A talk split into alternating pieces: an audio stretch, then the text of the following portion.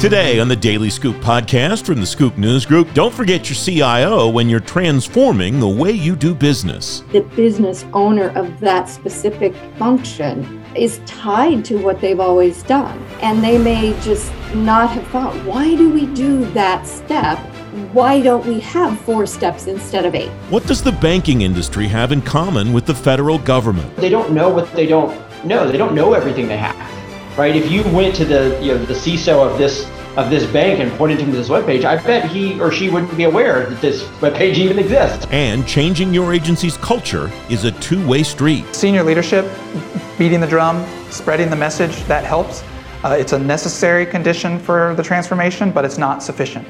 Um, it, it kind of takes that, that message coming from the top, but it also has to kind of bubble up organically from the bottom. It's Monday, May 16th, 2022. Welcome to the Daily Scoop podcast, sponsored by Invicti Security.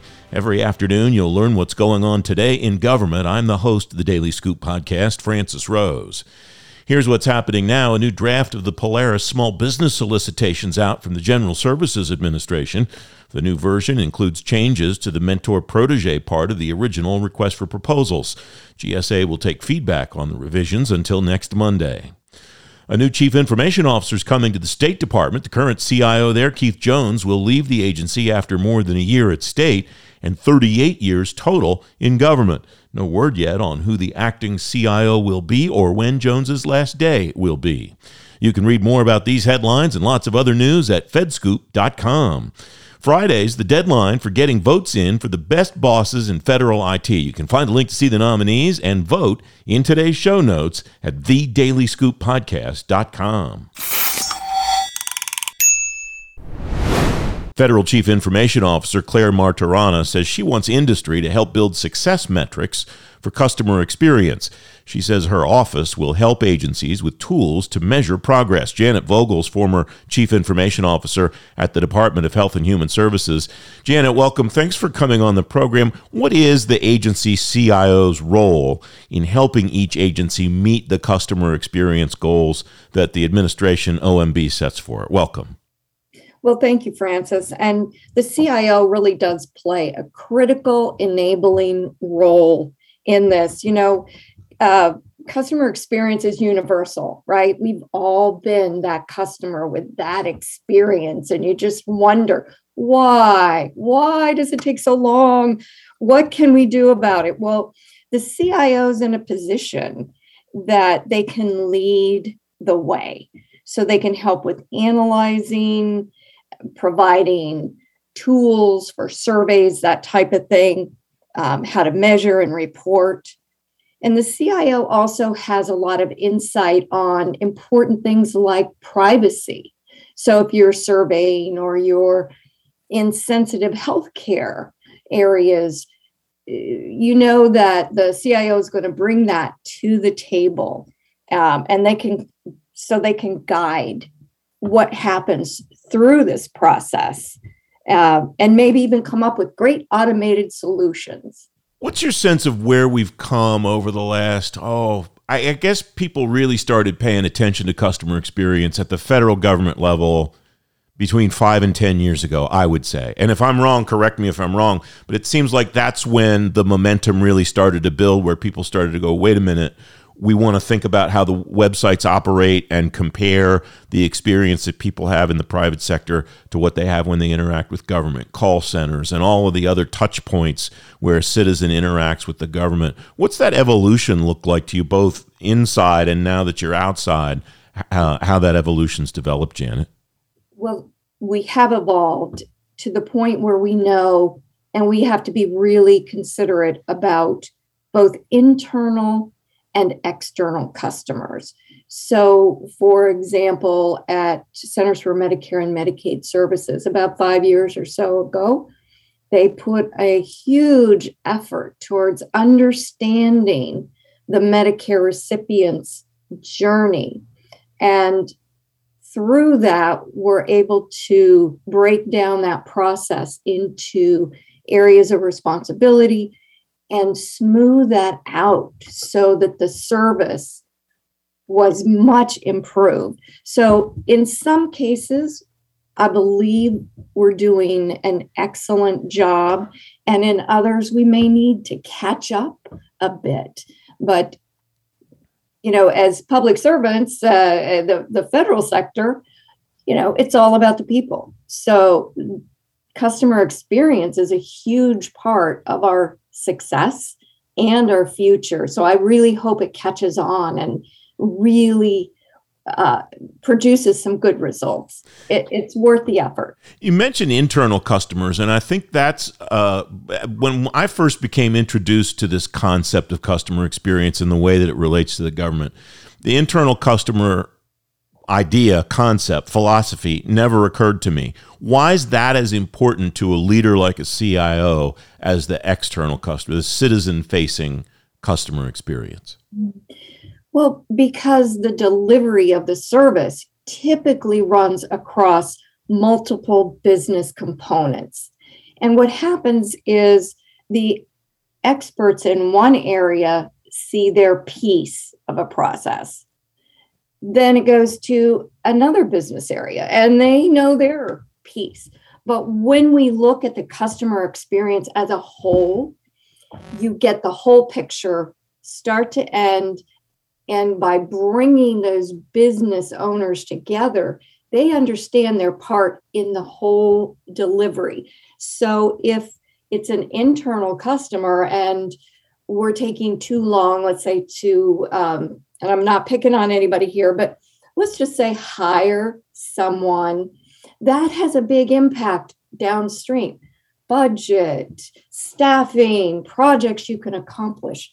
So, understanding how things work internally is really critical to being able to deliver that service to each other. So, if if there's a log jam along the way, before it gets to one office, their overall goals just aren't going to be met.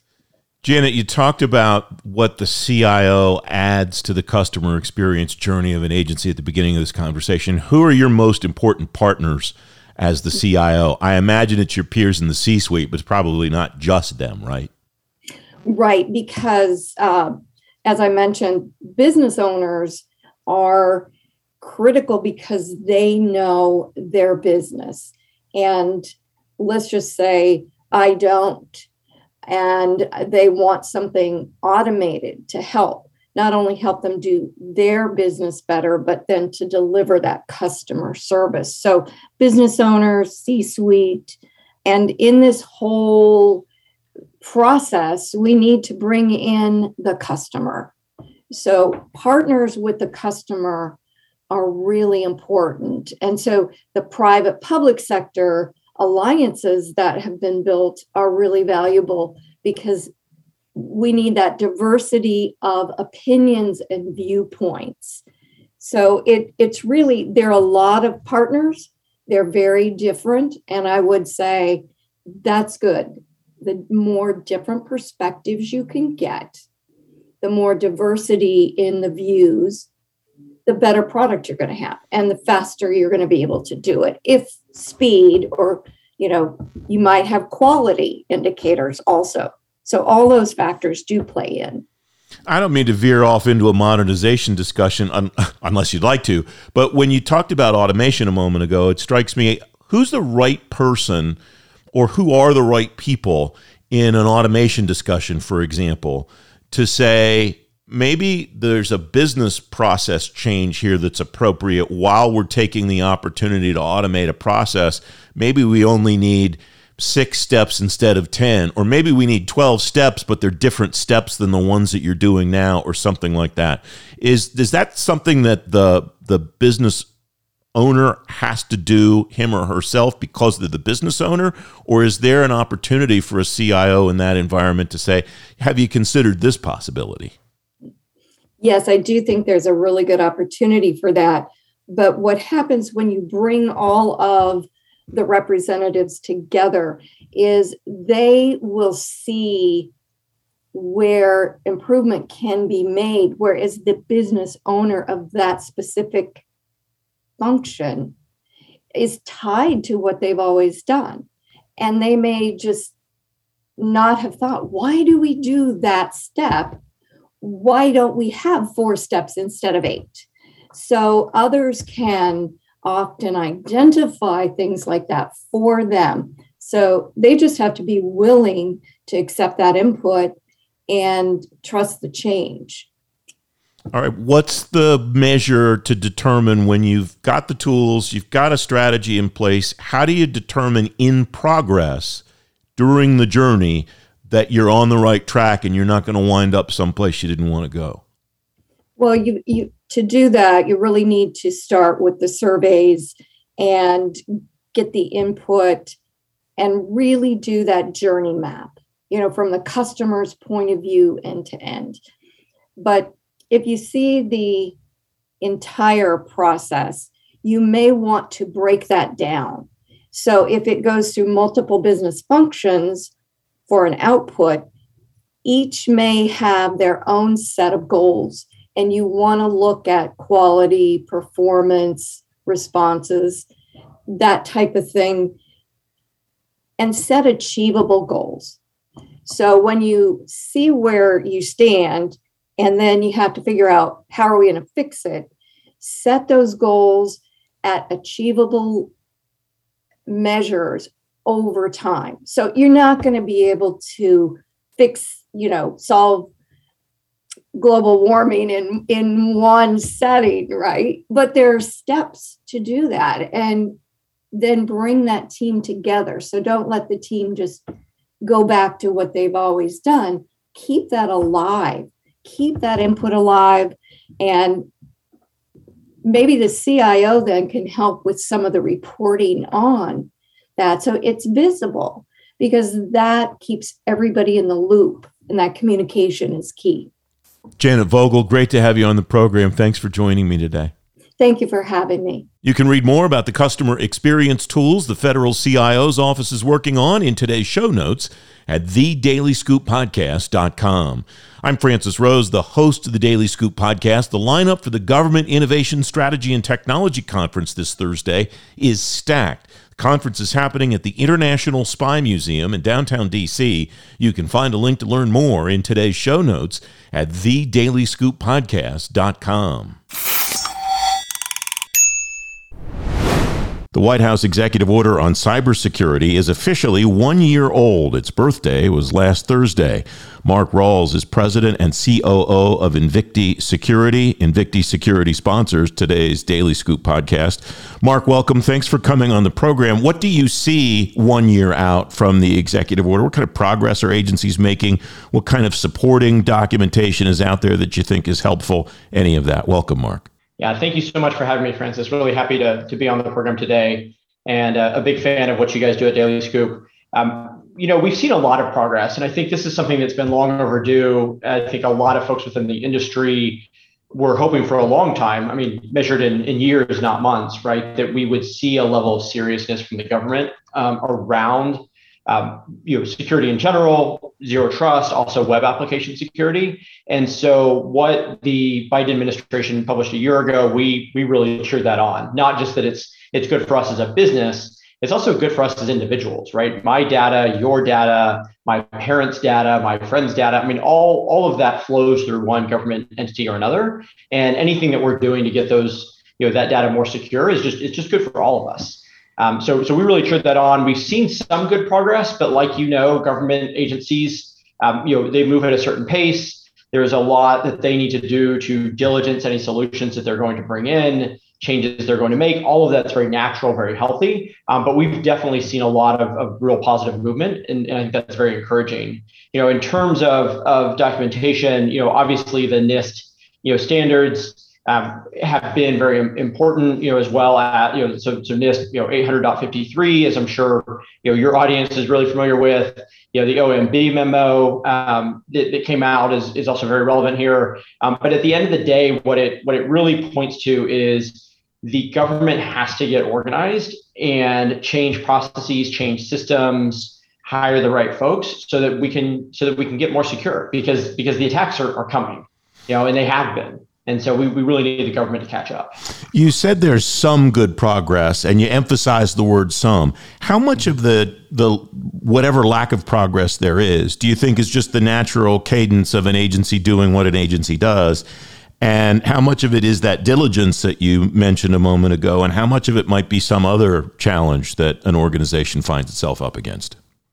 Yeah, I, I think a lot of the delays that we see are you know these entities are large organizations. And and i would argue actually with many of actually the commercial clients that we support whether these are large financial institutions healthcare technology you know be, be it as it may even when they get a board directive around becoming more secure it still takes time. It takes time to research it takes time to organize. And so i think a lot of what we're seeing is is very natural. What's what continues to be alarming though so we did a report recently we call the Invicti AppSec indicator. And what we did is we looked at our own data of our customers scanning their applications and then broke that down by industry. One of the things that we saw is that if you looked across all, all of our customers, and, and by the way, we're growing rapidly, so we have a lot of new customers who are scanning for the first time.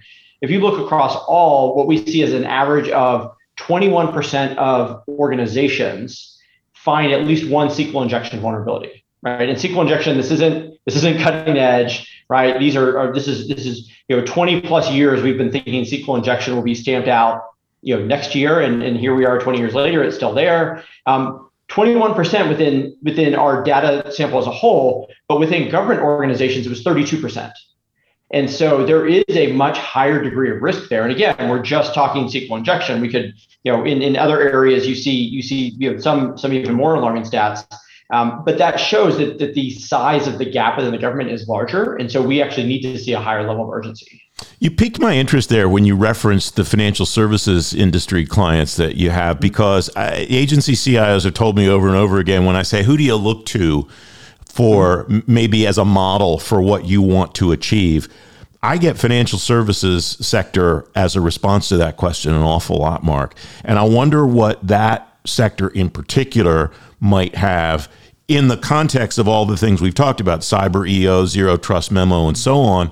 What might that sector have to instruct federal CIOs, federal CISOs, CTOs, et cetera, about where they should go and maybe not even tactically, but strategically what they should be thinking about?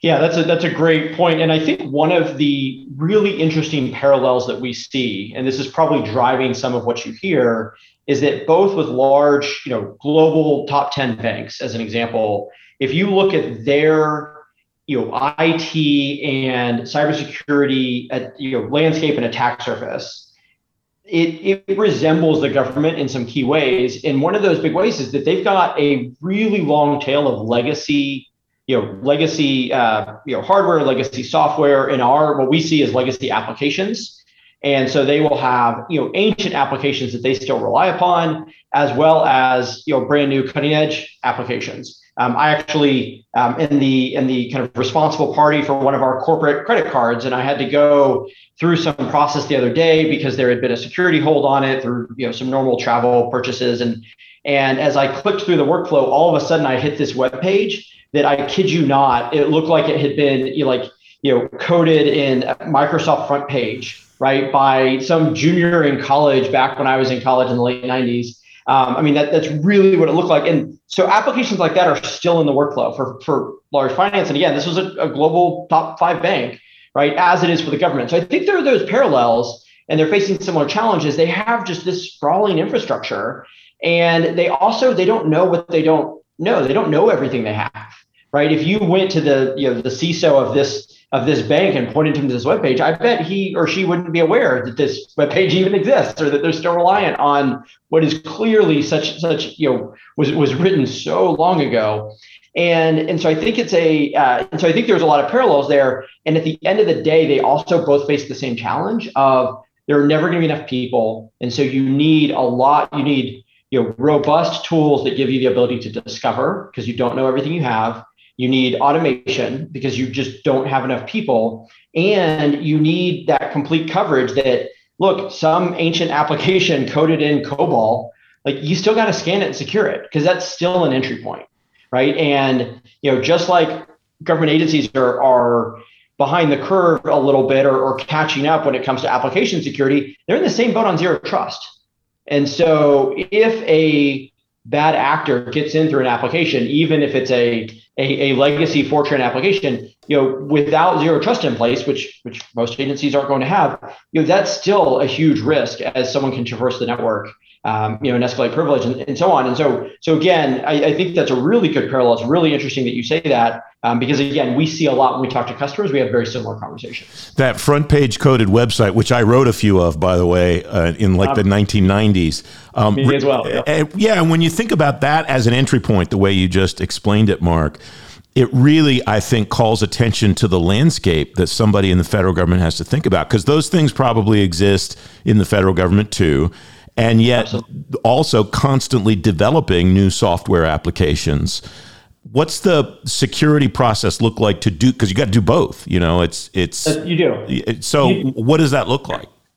You do and, and and this is this is also this speaks also to a lot of the challenge that i think these organizations you know the, the government organizations and agencies face is that a lot of the tools that they've relied on historically right? So if you think about the the big um, you know uh, software vendors you know the IBMs et cetera of the world that have long supplied great products and tools phenomenal products and tools to the government a lot of those have not continued to see the development to be able to handle modern applications. What they do very well is the legacy. And then there's a ton of, of you know money and investment and venture capital interest and everything pouring into the space you know, where we are in application security but again, that's all focused on the cutting edge, right? And on on scanning and securing cutting edge applications, you have very few vendors that that are capable of doing both. And and that's where I think government agencies have been really frustrated of, of how do you find one solution. You know, I don't I don't want to plug Invicti too too much or too strenuously, but that's been part of of our benefit. You know, we've been in application security since 2005 you know, essentially since web applications were a thing. And yet, you know, we we continue to pour, you know, huge resources and investment into staying up to date on cutting edge applications, you know, modern um, authentication frameworks, which is a, a really big challenge when scanning applications at scale, which you need to do with government agencies. And, and so you really need that that toolkit for your internal teams that handles the legacy and that handles the the modern. Um, and so that's that's one of those conversations that we have a lot of, and a lot of what we end up you know doing as we go through proof of concept trials is showing that ability that yes, we can scan this kind of um, uh, you know you know antiquated but still very useful and important piece of code as well as you know what what the you know the modern latest and greatest that everyone's excited about. Mark Ralls of Invicti Security, appreciate you being on the program today. Thanks for joining me. Thank you, Francis. You can read more about the one year anniversary of the Cyber EO in today's show notes at thedailyscooppodcast.com. The Air Force's new technology roadmap is in development now under Chief Technology Officer Jay Bonci. The Air Force is already committed to a multi cloud environment for computing. Major Christopher Olsen's military deputy in the Office of the Chief Software Officer of the Air Force, he tells my FedScoop colleague Billy Mitchell what he and his colleagues are trying to prevent. So you have Program A, and, and they're spending their money to develop this DevSecOps platform. Uh, and then you have Program B, who's also spending their money to develop a DevSecOps platform. And those pl- two platforms are 90% the same technical solution. Um, that's not a great use of taxpayer funds or our limited resources in the Air Force. So um, what we want to do is, is take that 90% solution, make that an enterprise service that's available to all of the program offices and software factories in the Air Force um, so that they can spend their limited resources developing mission capabilities um, that will actually help the warfighter and not reinvesting in platform work um, that, that's really just overhead cost. Uh, and so that's the idea, and, and we do that through, um, through our Platform One program. They're the ones who provide that enterprise DevSecOps platform. I heard a good analogy recently that kind of can make drive it home for maybe the less technical audience is uh, if I'm a combatant commander and I need to get supplies from the the um, the op- CONUS from the United States to the area of operations overseas, um, it, the, we have a capability for that. Uh, one of them is called the C5 Galaxy. It's a huge airplane. You can put tanks in it. You can put other helicopters. It's massive. And so you can load it up with whatever supplies you need from the United States and get them into the theater. So you might say, like, Chris, what does that have to do with DevSecOps? Well, our platform is the C5. Um, what we don't want is every combatant commander across the world to say, I need to get supplies from the United States to my area of operations. What I'll do is I'll start a program to build a cargo plane. Uh, don't do that. we already have that. The cargo plane exists. Just use the one that we have. Um, and, but what goes along with that is if you think about like a C5, um, it, it, it, there's a cost associated with it. Um, it's not free, so you have to have an air crew to run it. You have to have maintainers. You have to have a supply chain. There's a whole ecosystem around the C5, um, and, and, and, it's similar with our enterprise platform. Um, so it takes a certain amount of central centralized funding to keep the platform running. But in the end, uh, for the air forces and enterprise, it's cheaper to do that once and reuse it many times than to keep building it over and over again.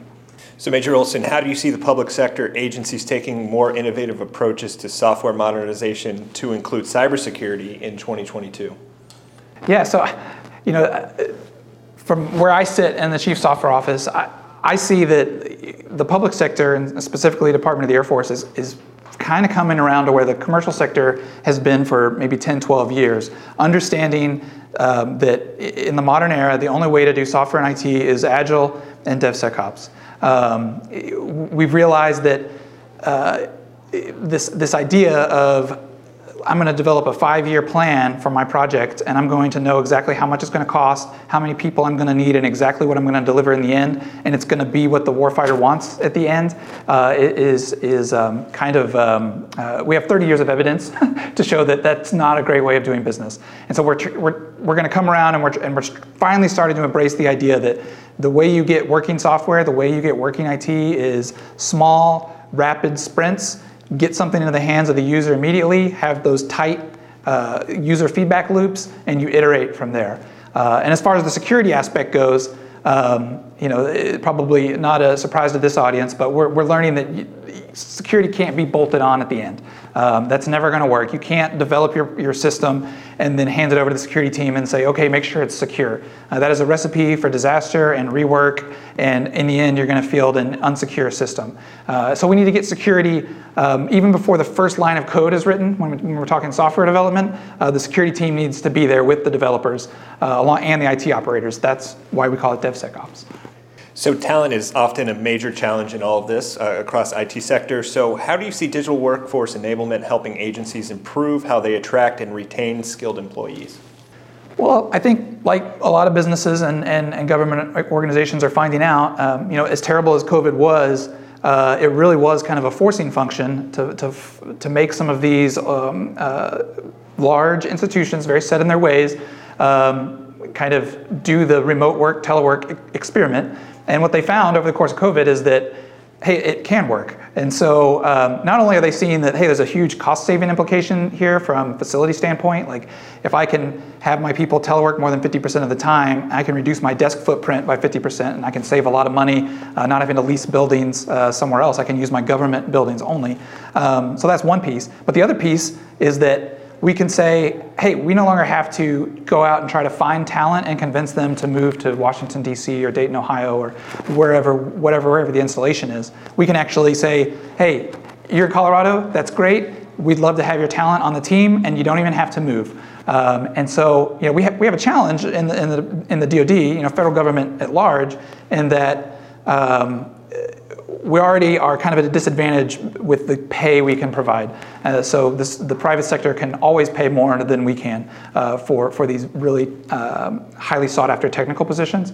And so when we can be flexible with work hours with work location, that does give us an advantage and bring us back into the competition space. And it also, um, you know, and our other selling point is we can say, hey, you get to come work with us. You get to do things and work on missions that you may not get to ever have the chance to work on in the private sector. Um, and so, yeah, I think the I think the adding in the telework, adding in the remote work, and then the last piece I'll add. Um, you know, our, our chief information officer, Ms. Knausenberger, she likes to say, we, are migrating from looking at IT as a cost center to IT as a competitive advantage. And part of that competitive advantage is um, not just on the customer side, but on the people who are delivering the capabilities. Your top tier talent, they want to work with um, they want to work with modern tools, modern technologies. Um, they do not want to watch the blue circle on their desktop whenever they're trying to do their work.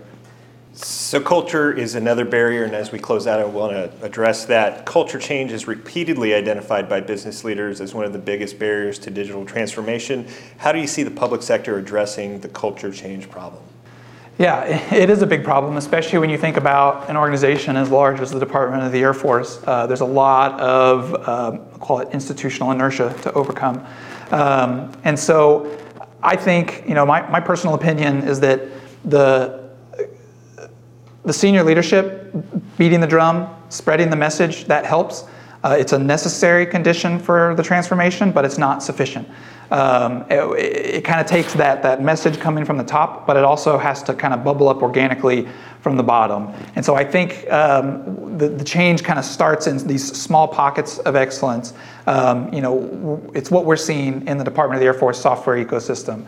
Um, you, you, see a team like, you know, many people have heard of Kessel Run and the great work they do with the uh, providing uh, warfighting applications for the Air Operations Center. Um, that was that started as kind of a small team of change agents, rogue individuals that said, hey, the, the government, we do have the talent and the expertise to do DevSecOps uh, organically, and we can deliver these applications of value. Um, and other organizations kind of saw that. Um, it gained the attention of senior leadership. It gained the attention of, um, uh, of Congress and the public. And so uh, they say, how do I get that kind of attitude? How do I get that kind of transformation into my organization? And when you have your kind of like mid-level management asking that question, I think that's when you've uh, really hit the inflection point. Major Christopher Olsen, military deputy in the Office of the Chief Software Officer of the Air Force. With my FedScoop colleague Billy Mitchell, you can find a link to watch the whole conversation in today's show notes at thedailyscooppodcast.com. The Daily Scoop podcast is available on all the podcast platforms. If you don't want to miss a show, you can subscribe and get the show every weekday on Apple Podcasts, Google Podcasts, or wherever else you get your shows, and on any device you get your shows. And if you really like the Daily Scoop podcast, leave us a five star rating and a review. It'll help more people find the show. The Daily Scoop podcast is a production of the Scoop News Group in Washington, D.C. James Mahoney helps me put the show together, and the entire Scoop News Group team contributes.